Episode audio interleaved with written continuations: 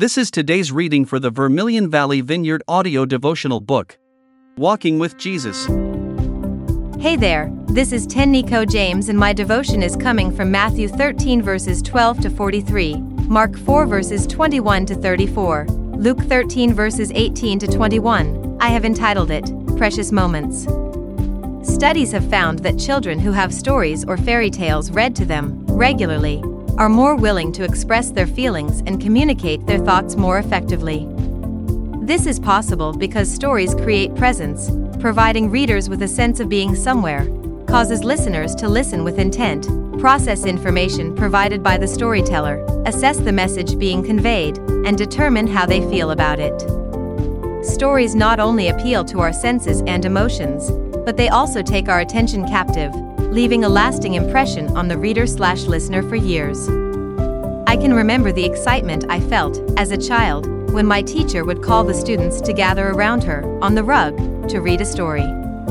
The inflections in my teacher's voice as she changed it from a whisper, as the creeping things crawled, to a loud and booming voice, as the giants walked the earth, in the story, causing chaos and confusion. The class was captivated, lost in our little imaginations, but craving and demanding more of the story be told.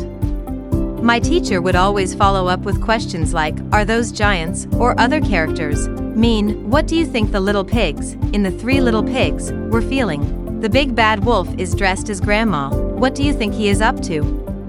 These questions would spark debate, revealing the plethora of divided opinions within the group. The teacher would always remind the class that we would get to see whose opinion was right at the end of the story. I can also remember the reassurance, safety, and comfort I felt as I nestled closely to my mother, right before bedtime, as she would prepare to read my bedtime story. My mom would read a lot of Grimm's fairy tales, and classics like The Three Little Pigs read, but most bedtime stories were about manners, character, obedience, and morals.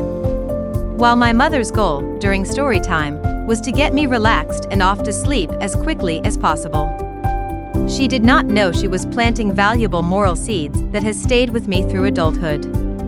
Can you relate to any of these storytime experience? This is why I believe one of the greatest gifts God has given the world is the gift of stories and storytelling. Because of a story's powerful impact on a listener, it should come as no surprise that Jesus also used stories, called parables, a simple story used to illustrate a moral or spiritual lesson, to teach his disciples godly character and righteous behavior on earth. Imagine the disciples sitting at the feet of Rabbi Jesus as he ministers to them using what would become the biblical parables. We can only imagine the vivid images their imaginations created, as Jesus encouraged them to not hide their light, but stand out and be an example to the world, using the parable of the lampstand, Mark 4 verses 21 to 34. Today, I challenge you to find a comfy spot and have story time with Jesus. Dive into the parables and ask the Lord questions, via prayer, about how to become a great storyteller for His glory. I am certain that He will respond. Let's do our part to spread seeds of faith, to fulfill the message found in the parable of the mustard seed, which highlights the growth of God's kingdom from a tiny beginning to worldwide size.